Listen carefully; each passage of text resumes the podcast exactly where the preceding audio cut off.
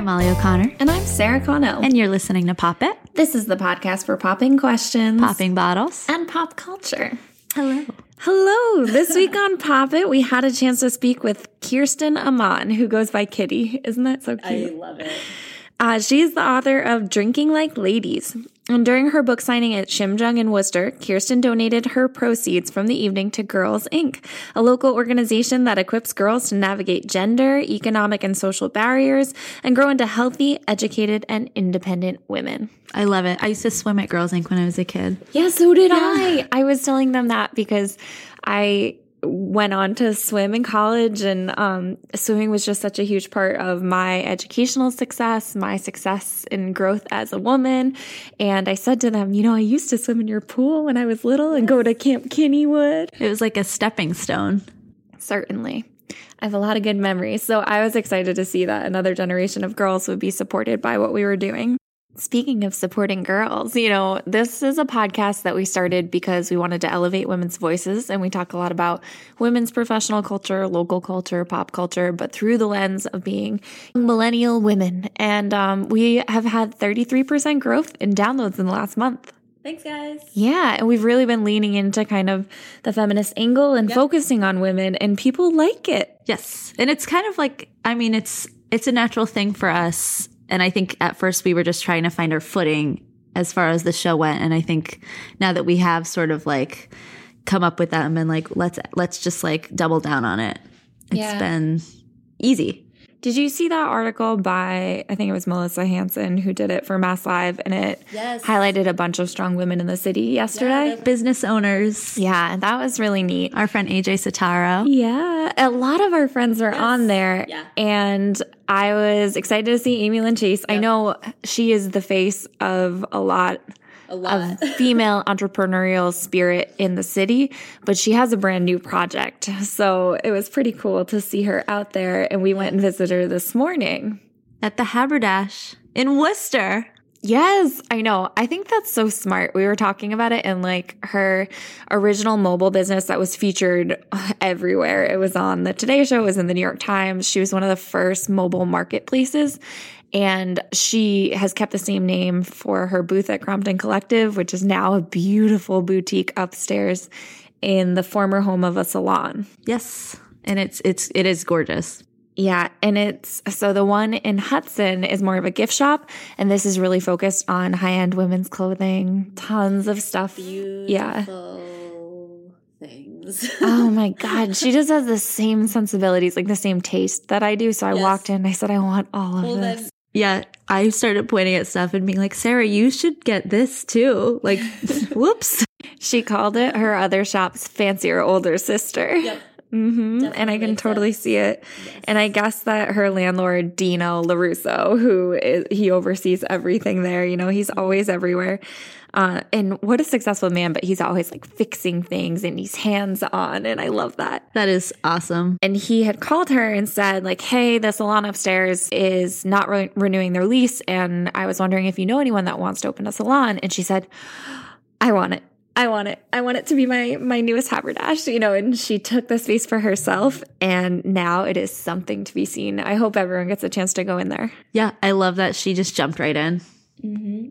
And I asked her too, like, were you afraid in the Amazon age to delve into another retail project? And she said, no. I use Amazon when I want like toothpaste overnighted to me or things that aren't fun to shop for. And she said, my shop is all about having fun and having an experience. And you can't do that on Amazon. Yeah. And it really is because she, like, I pointed out the, like the couch in there, so cozy, just the vibe. Um, yeah. Yeah, definitely. Bohemian botanical. Yes, there's like there's cool stuff hanging from the ceilings. Mm-hmm. You feel like you're having a great time. You feel like you're very welcome to browse their wares. so, Molly, I was hoping for a little bachelor recap yes. because I know a woman found her voice on the air. Yeah, that's been it's funny um on The Bachelor or The Bachelorette, this is something that tends to happen is someone will be, well, someone will all of a sudden become very serious and go to talk about a very serious thing. And normally it's something that's sort of dealt with in a funny way where they'll get really serious and then the bachelor or the bachelorette will be like, wow, like this has made you a better person and moves on. It, the show just moves on in a sort of like odd, superficial way. And it, it's always a little bit uncomfortable. And so this week, it, they actually kind of avoided that, which was nice. But, um, Caelynn is one of the contestants. She's Miss North Carolina. She has had, she's been part of a like fairly benign, ambiguous feud with one of the other contestants on the show, Hannah B, um, because they were both beauty queens. But um, coming into it, uh, well, anyways, I wouldn't have expected what basically unfolded to unfold from what I had seen from her. And she had a one on one date with Colton, and she basically talked about a sexual assault that she had experienced in college, and it was pretty graphic. Um, she was drugged and raped by members of her fraternity, um, who then took photos of her body and disseminated them, like on like on you know different channels. And she was very disheartened and disillusioned because she basically went to police. She went to her school and she went to the hospital and was not taken seriously and was not um, given any proper care or or justice um, for what happened to her. And so she was very guilty, and she, you know she felt that sense that I think a lot of survivors of assault and sexual assault, sexual violence feel, where she felt guilt and she felt startled by sexual advances after that, and so instead of doing that weird thing where Colton, like the bachelor or something says, Oh, like, wow, I just like see you in a new light as like a stronger person. Colton really kind of, um, he took her seriously and he explained that like sexual assault and sexual violence is something that he takes really seriously and that he had an ex-girlfriend who was a survivor of sexual assault. And at first it's funny, I was thinking about it and I was like, uh, you probably shouldn't just like air that on TV. But I realized that the person he was talking about was Aly Raisman. He d- dated Aly Raisman briefly, who was the US USA gymnast who's now become a crusader. Um, she was a survivor of sexual assault by the doctor at Michigan State University. Um, and he was also the doctor for the Olympic team. For the Olympic team, yeah, for the U.S. Olympic team. For um, and then for all any anyone who went through the program at Michigan State, they have a very prominent um, gymnastics program. And if you haven't watched her amazing testimony, it's it's worth a watch. And so, and that's you know that's a sign that like it wasn't just Colton saying that to sort of you know comfort or make anyone feel better. I think he I think he did really take it seriously. Uh, but yeah, he he really made it clear that he like welcomed her discussing that and that he took what happened to you know, her seriously, but also just like takes sexual violence seriously on a larger scale. But I kept going back to in her story when she talked about being really disappointed by basically the authorities around her. And you know she was in college and i think she was adult age at that point but the adults in the situation. And i know sarah you've written a lot recently um, about specifically about holy cross but about failures of title ix and failures of um, some of the people in charge to reckon with that sexual violence. Yeah. And I set out to write more of an overview of Title IX for this week's cover story of Worcester Magazine. And I had groups of survivors who came forward, and that became the lens through which I really saw the story. It, it, I don't know, the more personal anything like that becomes, the harder it is to tell the story in a way that's truly informative. And so just to boil it down to some statistics that I think are pretty meaningful, I was shocked. There's this Department of Justice study from 2014 that says only 20% of female students age 18 to 24 who experience sexual violence actually report to law enforcement. And that was the question I started to ask myself a lot. Like, why go to Title IX rather than to the police? And the article was about pushing higher education institutions to just destigmatize students from reporting sexual assault at all sexual misconduct and clearly define inappropriate behavior, especially between professors and students, but also in the community of students themselves. And the Title IX process is challenging, right? And it's flawed. It's um, it seems like it's a lot of bureaucracy and a lot of loop, uh, not loopholes, sorry, um, jumping through hoops is what I was looking for. A lot of jumping through hoops for the victim, which seems like that's not the right way to approach it. Yeah. Well, and I would say even more so if you go through the criminal justice system. And that's why a lot of these people choose Title IX because they say there's a gradation of needs for victims. And sometimes, I know we mentioned this last week, but you maybe don't want your rapist incarcerated, but you do need them off campus right. for you to finish your degree. Yes. And it's such a personal situation that everybody has a different set of needs. Right. Like what, and what does justice mean in like person to person and case to case in a situation like that? Yeah. So as I got closer and closer to the story, I was so lucky to be introduced to the organization Know Your IX. And there was this really wonderful woman named Alyssa Peterson. And the group itself has been around since 2013. They've testified five times before the United States Senate. They're authorities on the subject of Title IX. She was explaining to me that oftentimes, if you have a civil rights option as opposed to a very punitive criminal process, mm-hmm. that can sometimes be abusive to the victims in going through the process and re traumatize the victims. A lot of people just, you know, they opt for Title IX instead of going to the police. Sometimes Title IX cases have a much higher rate of incapacitated assault because perpetrators will weaponize alcohol or drugs, like you mentioned in the case of the girl from The Bachelor. Yep. And then those survivors are the least likely to have their cases prosecuted or taken seriously by law enforcement. And that's why they would go to Title IX. I'm at a loss for words. So we talked last week about Betsy DeVos and her putting forth some new recommendations and it going through a public comment period. And I guess 85,000 comments and, and counting were recorded uh, after the 60 day comment period, which is pretty remarkable. And like the the recommendations from Betsy DeVos are estimated to have a cost savings of 286.4 million to 367.7 million over 10 years.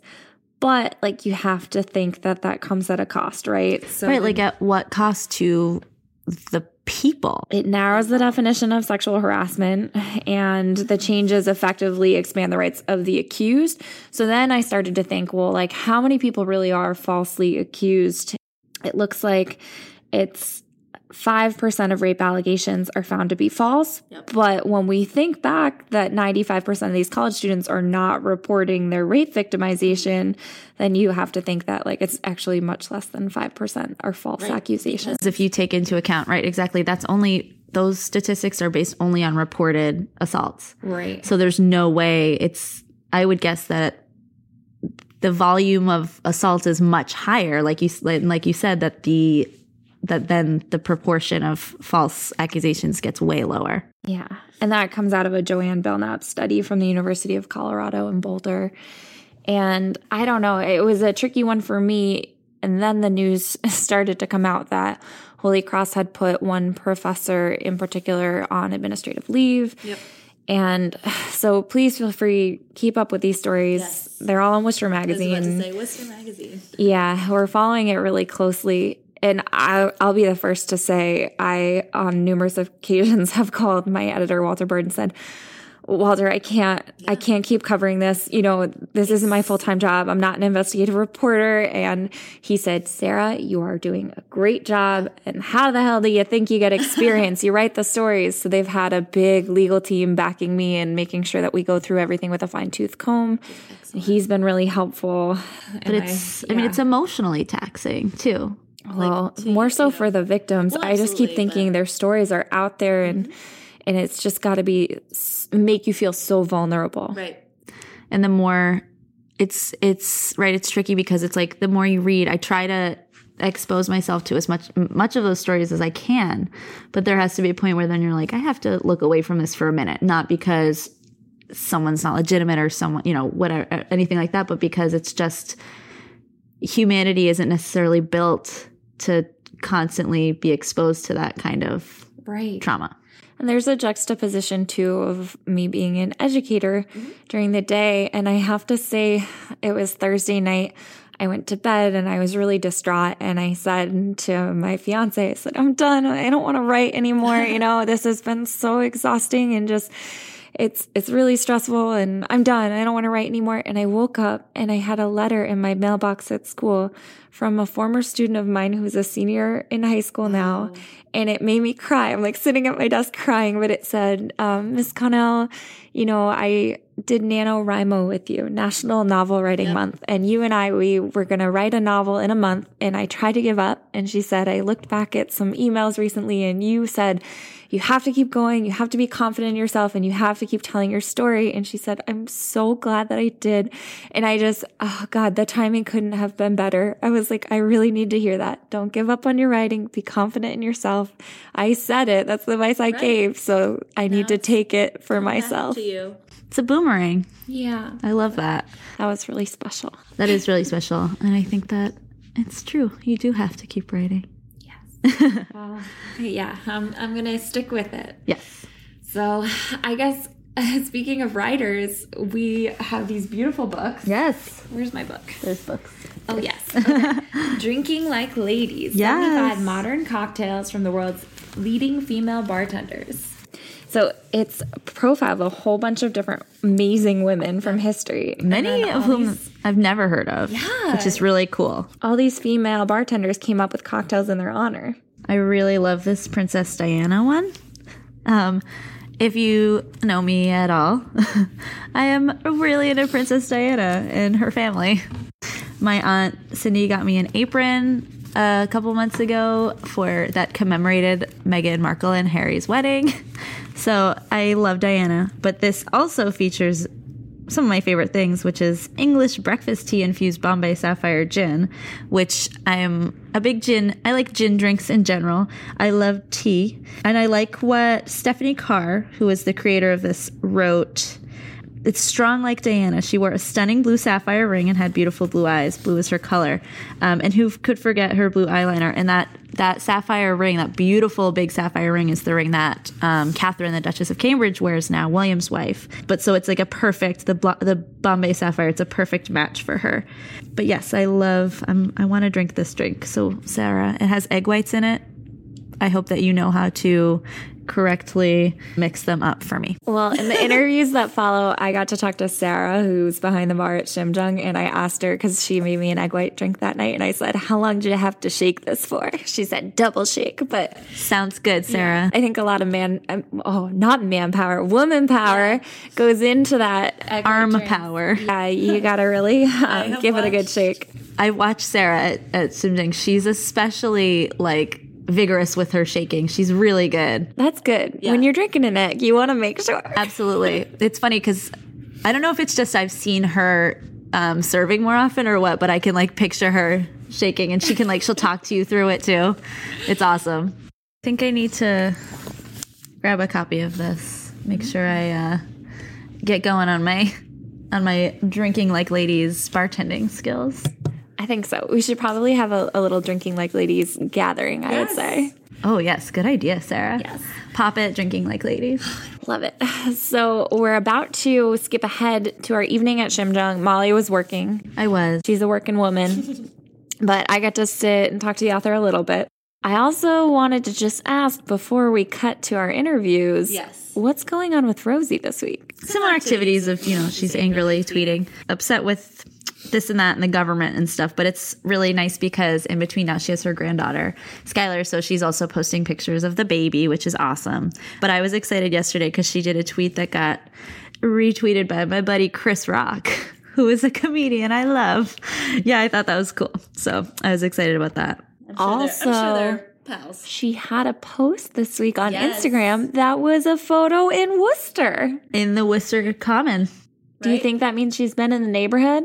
Well, so I don't know because Liz posted it first. Who is her fiance? Yeah, she's a Worcester cop. Yes. she was posing with an ice sculpture of was it of Tom Brady? I think it was either of Tom or of Edelman on the common. Yes. And then all of a sudden it popped up on Rosie's Instagram, and I said, Molly, is she nearby? Very possible that she took the photo and that Liz posted it first. We don't know. So it's it is very possible that that's the case. Well, never fear, Rosie, but we will find you. Rosie, come and pop it. Hashtag Rosie, come and pop it. We're coming for you. All right. Well, without further ado, enjoy our chatting with the women of Shimjung, Kirsten Amann, the author of Drinking Like Ladies, and also some of the leaders from Girls Inc. Yes. Enjoy!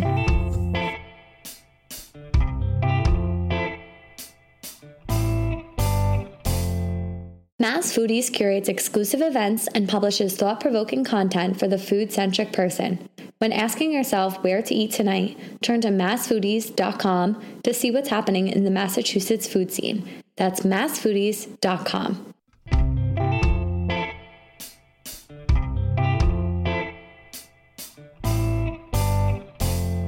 Can you introduce yourself? Yes, absolutely. So, cheers. first things first, cheers. Um, so my name is uh, Kirsten Amann. My nickname is Kitty, so my friends call me Kitty. Um, and I'm here tonight in a couple capacities, but um, we're promoting my recently published book called Drinking Like Ladies. Now, how does a bartender go about landing a book deal? Well, uh, patience and fortitude. um, so, like many bartenders, um, I got my start in the industry with many passions, one of which was writing. So, since when I was a little girl, I always wanted to be a writer. And I thought they always teach you in um, school when you're studying writing to write what you know. Uh, so, soon enough, when I decided I wanted to start getting freelance writing credits, I started writing about cocktails. And that coincided perfectly with the launch of like the cocktail craze in like the 2000s, late 2000s. Um, and led to me writing a blog, which is when blogs were big. and then from there, I just happened I was also working in publishing at the time. That was my first job out of college. Um, and a good friend of mine was is it continues to be a visionary, and she was like, "Oh, these columns that you and your friend are writing. We were writing a column about cocktails and women's history, and she thought they would be a great idea for a book." And we said, "Okay," and wrote a book proposal, and she coached us through the whole thing started pitching it in 2007, got rejected in 2007, got rejected in 2010, got rejected in 2012. That's how writing works. You just keep trying. Yes, on and on and on. So, um, and then one day, quite by accident, um, I was checking an email that I never check anymore. And lo and behold, there was an email from an interested publisher who'd seen our old blog and was really interested in whether or not this would be a good book idea. And we were like, as a matter of fact, we agree. that must have been the best feeling. It was the most bizarre and surreal feeling. Um, and in fact, it was it was one of those things where we had had so many kind of false starts. Um, really great editors around the country that supported the project, but just couldn't sell it to their publishing boards and things like that. So when I, you know, my, my co-author and I like didn't really tell anybody at first. I like didn't tell my mom until I had a contract, you know, like this kind of thing. And then when it finally came out, I was like, oh, by the way, guys, we wrote a book. That's so exciting. Now, what are we drinking here? You brought me this petite little mug. It's adorable.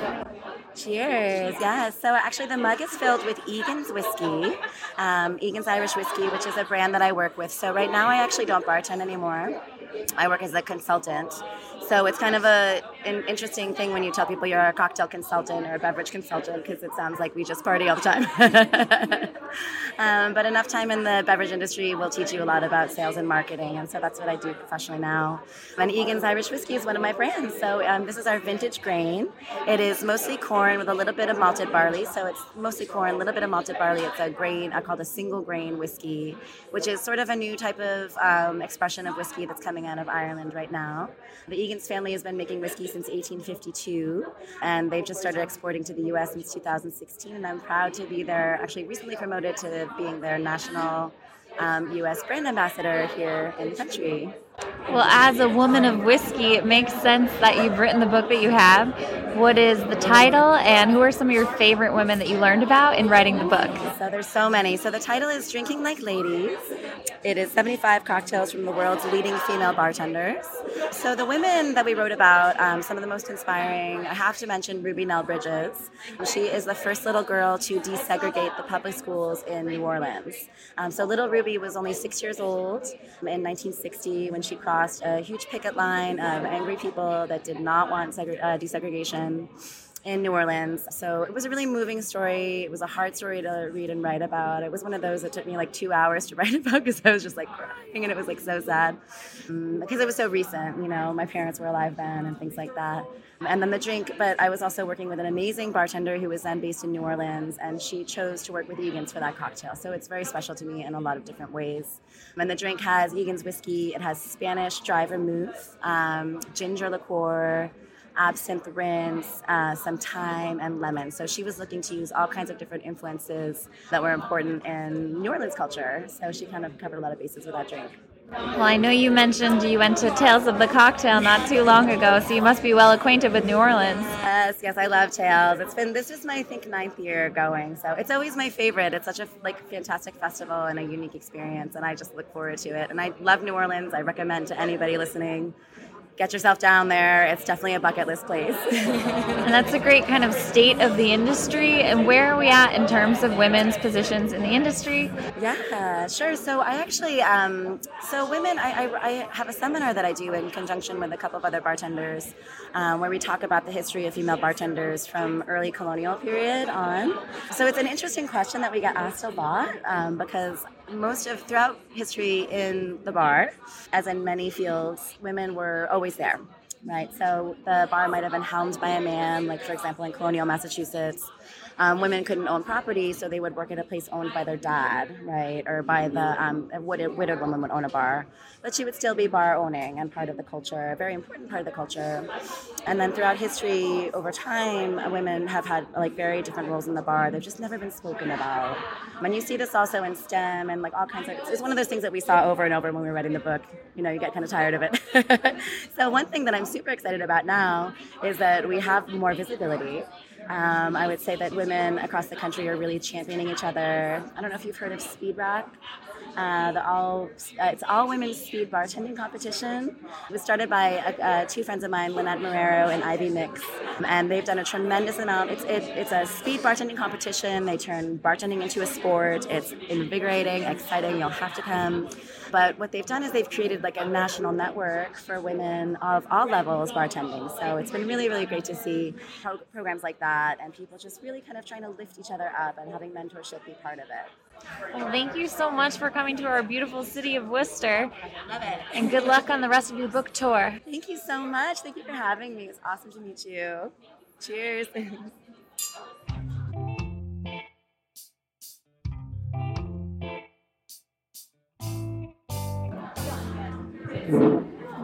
Hello, Sarah. Hi. How is the event going this evening, and how have you fared as a woman working in the service industry? Well, we're having a lot of fun so far. We're trying some really awesome new spirits. The Cocalero has really been a hit. I think it's just something really unique that a lot of people have never tried with all the botanicals and that crazy funky vibe. So it's been really fun, and some of these cocktails are amazing. So the one with Ben Affleck is an egg white drink. How long do you have to shake it for? Um, you do have to give it a double shake. So we we use a method called a dry shake. Essentially, it's a flip. Um, basically, what that entails is uh, shaking the cocktail first with no ice, so just to get that beautiful froth from the egg white, and then just giving it a quick shake right after with some ice just to chill the drink down and give you a nice cool uh, cocktail. So.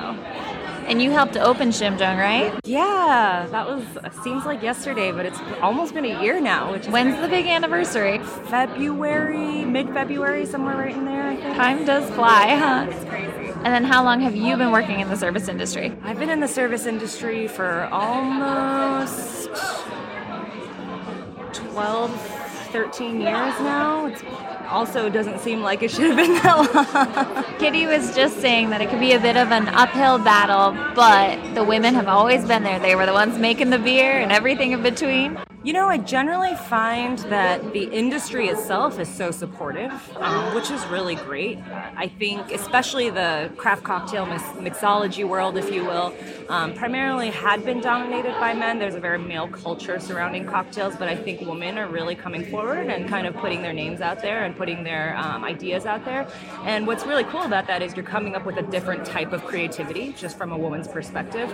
Um, and that I think is reflected through a lot of really cool cocktails. And that's having something I really love about this book that we're featuring tonight is you get to not only see like the creative genius from all these amazing woman bartenders, but also just how they affiliate with these incredible women of history and how that all comes together. So you can just kind of just from that itself, you can see the passion that women can put into their cocktails, and I think that's really cool. So it's just been a really cool experience. I think overall, um, like I said, from the industry, you get a lot of support. I think putting yourself out there as a female bartender to be taken seriously sometimes can be a little bit more of a challenge. Um, I think I get a lot of questioning my knowledge or assuming that um, I don't know what I'm talking about. I get taught things a lot that I, you know, don't need to be taught. Um, I actually had a guest, just to give you an example, a couple weeks ago who tried to explain to me that Scotch was not a whiskey. And so we got into a little bit of a, a verbal uh, disagreement, if you will. Excuse me, sir. but you know, um, I think generally what's what's uh, kind of the twist on that is, you know, as people in the hospitality service industry, you know, we take those opportunities not to be combative or be patronizing, but instead to kind of flip that and turn it into kind of an educational activity um, or opportunity, rather. Take that time to introduce the guest to your knowledge and what you do know. And I've generally found that, you know, unfortunately, I kind of have this feel of having to prove my worth or prove my knowledge. But once we get there, it's totally fine. So um, I think that's probably the biggest challenge I've faced as a female bartender. But overall, I would say it's just been a really, really fun collaborative experience. I don't mean to pigeonhole you as a, a female bartender, you know what I mean? Because in this city, you are one of the most respected bartenders. Oh, that's so sweet. Thank you. But there's one really unique fact about you that I'd like to end with. Yes. You're allergic to alcohol. I'm allergic to alcohol. What's the deal? And how does that contribute to your worth as a bartender? Yeah, so I think a lot of Totally. I mean, it's a valid question, right? Because if you have an allergy to alcohol, um, I actually get a lot of pretty funny responses about this. So the most popular is like, well, how do you know what you're making? Which is a very fair question that, I, that I'll definitely address. Um, and I think the um, other general kind of thing that I've actually encountered is that people actually think that I'm a recovering alcoholic, which I am not. I literally cannot consume or process alcohol. And it's not types of alcohol. People generally think, well, can you drink vodka? Can you not drink whiskey? It's not the type of alcohol, it's literally the sugar that your body metabolizes um, that I cannot metabolize. So that offers me a really unique perspective as a bartender because, one, I do taste all the drinks. Um, I do think that is absolutely valid. I should know what's on my palate before I give it to a guest, and I would like to know for sure and verify that it's a good, tasty, creative cocktail. Um, but I also work really heavily off aroma, and I think that is severely understated in the world of drinking. Um, because if you think about putting a drink up to your face, you actually are smelling the drink before you even take it in. And actually, what people think is their first taste is generally their first smell of what they're putting, you know, close to their their mouth. That's fascinating. And so, before it even hits your tongue, you already have an idea of what's about to happen. And then, if that taste on your tongue takes you in a completely different direction, that's just even more to think about when you are kind of working through this drink, if you will, or enjoying this drink. And so I really work off of that aroma palette, that kind of taking in the sense like what is that doing to my senses? Where is this taking me? What vibes am i picking up? Um, and i think that's really understated. You get a lot out of aroma more than you'd think. So that's definitely my unique take on that. Thank you sarah and enjoy the rest of your shift. I'm sorry to pull you away. no, it's okay. This is great i got to sit down for a little bit. So thank you. Thanks sarah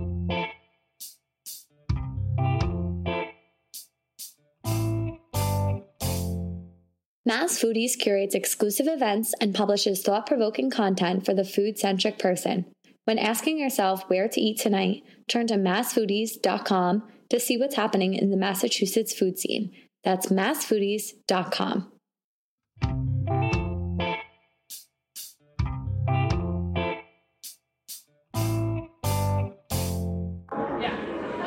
Hello, so we're here at Shimjung this evening at a fundraiser for Girls Inc. Can you introduce yourself and tell us about your organization? Sure. Thank you for having us. My name is Heidi Palick. I'm the Senior Director of Advancement and External Affairs at Girls Inc. of Worcester. And we are an all girls organization that serves girls from kindergarten through 12th grade here in Worcester. We're 102 years old. We're the second oldest affiliate out of the 82 affiliates in America and Canada. And we are formally known as the Girls Club. So many of your listeners may have said, "Oh, I went to the Girls Club," but that's uh, that's us now as Girls of Worcester. I had many a, a wonderful summer at Camp Kinneywood, and we would start the morning at Girls Club, and then I also swam there frequently. And I went on to become a Division One swimmer. So you guys are doing something right. but it's all about positive female mentorship what are you doing that sets you apart from other organizations and is specifically geared toward girls? Sure. Um, so we are still we still have Camp Kinneywood, and most of our girls spend part of their summer there. Um, we're thrilled to be able to have such a rural facility that our girls from the city can go out and experience. Uh, we still have our swim program. We just completed a renovation of our pool area, so we have a brand new pool. Many people will walk in and say, I remember the smell of chlorine. now you don't smell that because we have a great ventilation system. Um, but Girls Inc. of Worcester really is about making sure girls are strong, smart, and bold. And I think it is even though we're 102 years old, that message is is still as important today as it was then. And I think we remember that every day. We serve about a thousand girls a year in a variety of programs. What makes Girls Inc. of Worcester different, I think, is our holistic approach to the girl. We look at it from academic success, making them smart in the strong, smart, and bold. We look at that from a physical and mental health, making them strong. Um, and we address it in the bold, making sure that they're independent, that they have a voice, and that they stick up for themselves, and they're not afraid or apologetic to do that. All of our programming really is focused around STEM in the science, technology, engineering, and math. And as much as that is a buzzword in today's world, it isn't just because the there are a lot of jobs, although that is absolutely part of it. We want to make sure our girls are economically empowered. And we look at some of the demographics where our girls come from, and we know that many of them have been in situations of abuse, or their moms have been in situations, um, or generations before them.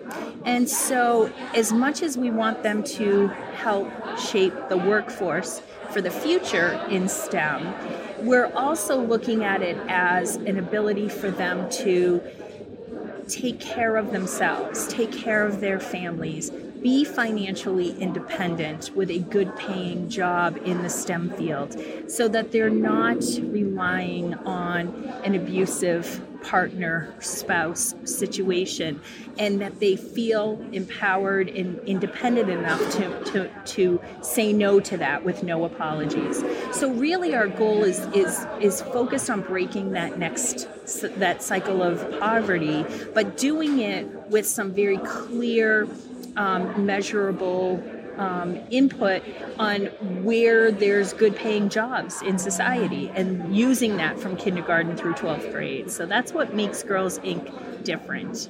I think those passions have not been fostered in, in young girls for far too long.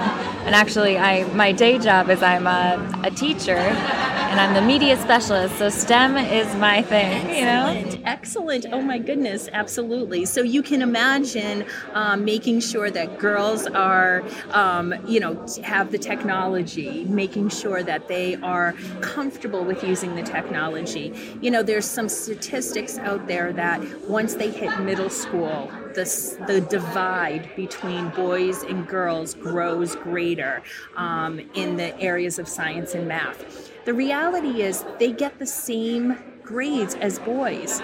They're just lacking the confidence to say, I'm going to keep doing this. They become shy or embarrassed to give the right answer in class.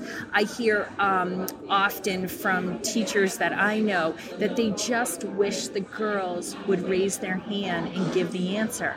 They're, they see at that middle school level that they tend to shy, pull back and not want to be the smart kid or not want to show up the boys because they're afraid they won't be popular or liked if they're too smart. We need to change that. And so in our um, organization, we start when they're as early as kindergarten, and we tell them it's absolutely appropriate and right for them to speak up and, and share their answers and know that they can do that. So we're excited about what the future holds with the girls that we're involved with. Well, I have to tell you, that is such a breath of fresh air, and I am so glad our city has a tremendous resource like Girls Inc. Thank you so much for chatting with me. Oh, it's my pleasure. Thank you for having us.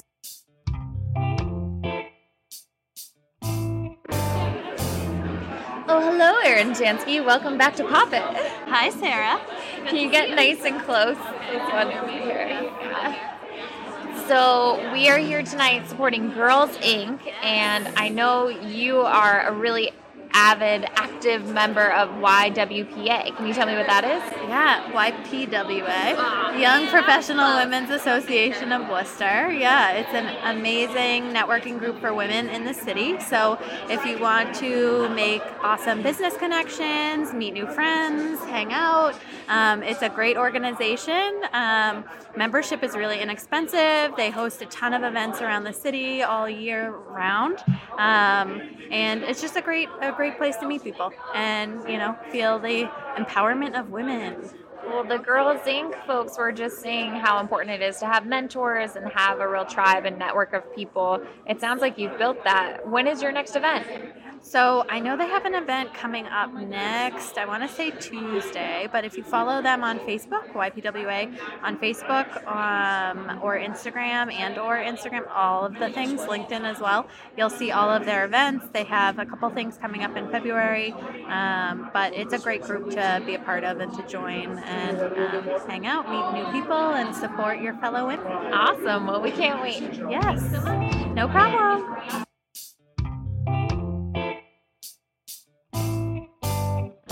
Nope. Casey, welcome to Pop It. You turned out for this event tonight that is in support of female bartenders and also Girls Inc. What are you doing right now to contribute to women in the community? Most recently, I actually did volunteer with, with Girls Inc., um, but also in my profession, I'm part of the Women's Success Network at CVS. I'm on the marketing committee there. I'm in charge of making sure our uh, employees are in, informed and engaged. Most recently, and they're a Rhode Island company, but um, I'm from Worcester, so I have to bring it locally. Um, I when I go to my local CVS, I'm always encouraging the colleagues there. So they're not as um, informed as probably the, the corporate employees. They don't have time. They're retail employees. Um, so most recently, I just went in there the other day, and I'm telling the girl, I'm like, "Have you heard of our Women's Success Network? You need to join. There's so many, you know, opportunities, connections, mentors. They have different educational opportunities, things like that. So just trying to get the message out there any way I can. That's wonderful. And you grew up in the area, correct? Yes, born and raised. Well, I'm so glad that you made it out to the event tonight. And you're also involved in the organization Erin was just talking about, right? Yes, the YPWA. I'm a member. Yep. Erin enticed me to join that. And so you guys like meet up every month and do something fun. Yeah, there's always great uh, events connecting people from Worcester and, you know, ar- around the area. Last week we just had an event at Playground in the Webster Square area. Um, so it's just really nice to connect with other professionals. And you know it's it's hard you know everybody's got their own lives their own things to do but it's nice to to get involved and engage with people who are in a similar situation as you. Other professionals just you know not just for networking purposes but just say like oh, this happened at work or that you know all different things support as well Yeah, it's tough to meet other people that are facing the same problems as you as a woman in the workplace, but doing a totally different job. uh, are you a member I'm not yet, but I keep hearing really good things. Do I have to start at the beginning of the year or can I join anytime? you can anytime? join at any time and there are there might be some discounts if you join later in the year uh, if you join midway but you didn't hear that from me All right, this is this is a hot tip right here. Can you just say your full name and your role at Caremark? Yes, I'm Casey Clancy. I'm an account manager at CVS Caremark.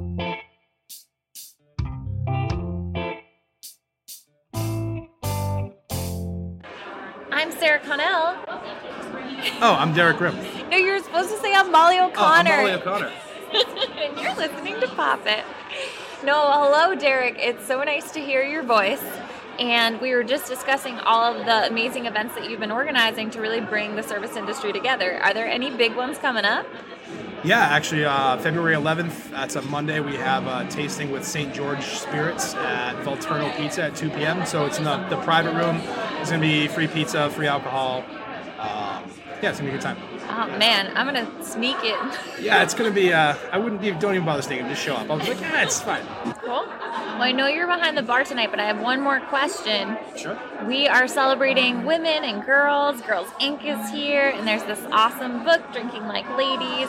You have two very special ladies in your life, right? I You just I- got engaged, and you're going to have a stepdaughter. Yeah. Moving forward, how are you going to be a great stepdad to a, little girl? Um, not come home drunk ever. Um, that's in this industry. yeah. Um, I mean, just kind of letting her grow into her own person and not trying to like, not trying to force her into like any kind of any kind of box. Like letting her be her own person, and letting her know that it's okay that she wants to play with GI Joes or if she wants to play with dolls or if she wants to go play in the mud or be a princess. Like it doesn't make a difference. You know, she can be whoever the hell she wants to be, and I'm still gonna love her just the same. And I know her mother feels the same the same way as well. So, um, and it's nice that it's nice we're starting to see more like more strong female roles and strong female leads coming into like the service industry and, and other other industries. But uh, yeah, it's nice to see it's nice to see strong women coming in and doing their thing. Like Kitty has been a friend of mine for years, and um, she's always been like very very. Like, I keep I keep saying strong, and I'm like I feel like I'm just repeating myself a hundred times, but. She's always just been a presence, you know. She's one of the foremost female bartenders in the world, she's just the most humble, nicest human being you could ever hope to meet. And then That thing- girl is electric. She walked over here, and I Yeah. was like, oh my goodness, she's got green hair. She's got a sparkling personality, and she's like a magnet. People wanted to talk to her all night. Yeah, oh yeah, she's great. Um, so much fun, just like incredibly, incredibly positive, incredibly good for just the industry in general because she accepts, you know, all, all aspects of it. You know, she's like, should we be doing like Red Bull and Cocalero shots tonight? I was like, no, no, no, I'm probably not here, but you know, maybe like maybe we'll go to the Pine afterwards, and that'll definitely be a thing. And uh, yeah, her books, her book's great. I got bought it for Tina for Christmas. I bought a copy for myself and then also for Joy Flanagan. Nice. Where's Joy tonight? I think she'll make an appearance. Yeah, she better. If she doesn't show up, Joy, shame on you. All right, have a good night behind the bar, Derek. Thanks so much. Thank you. Bye.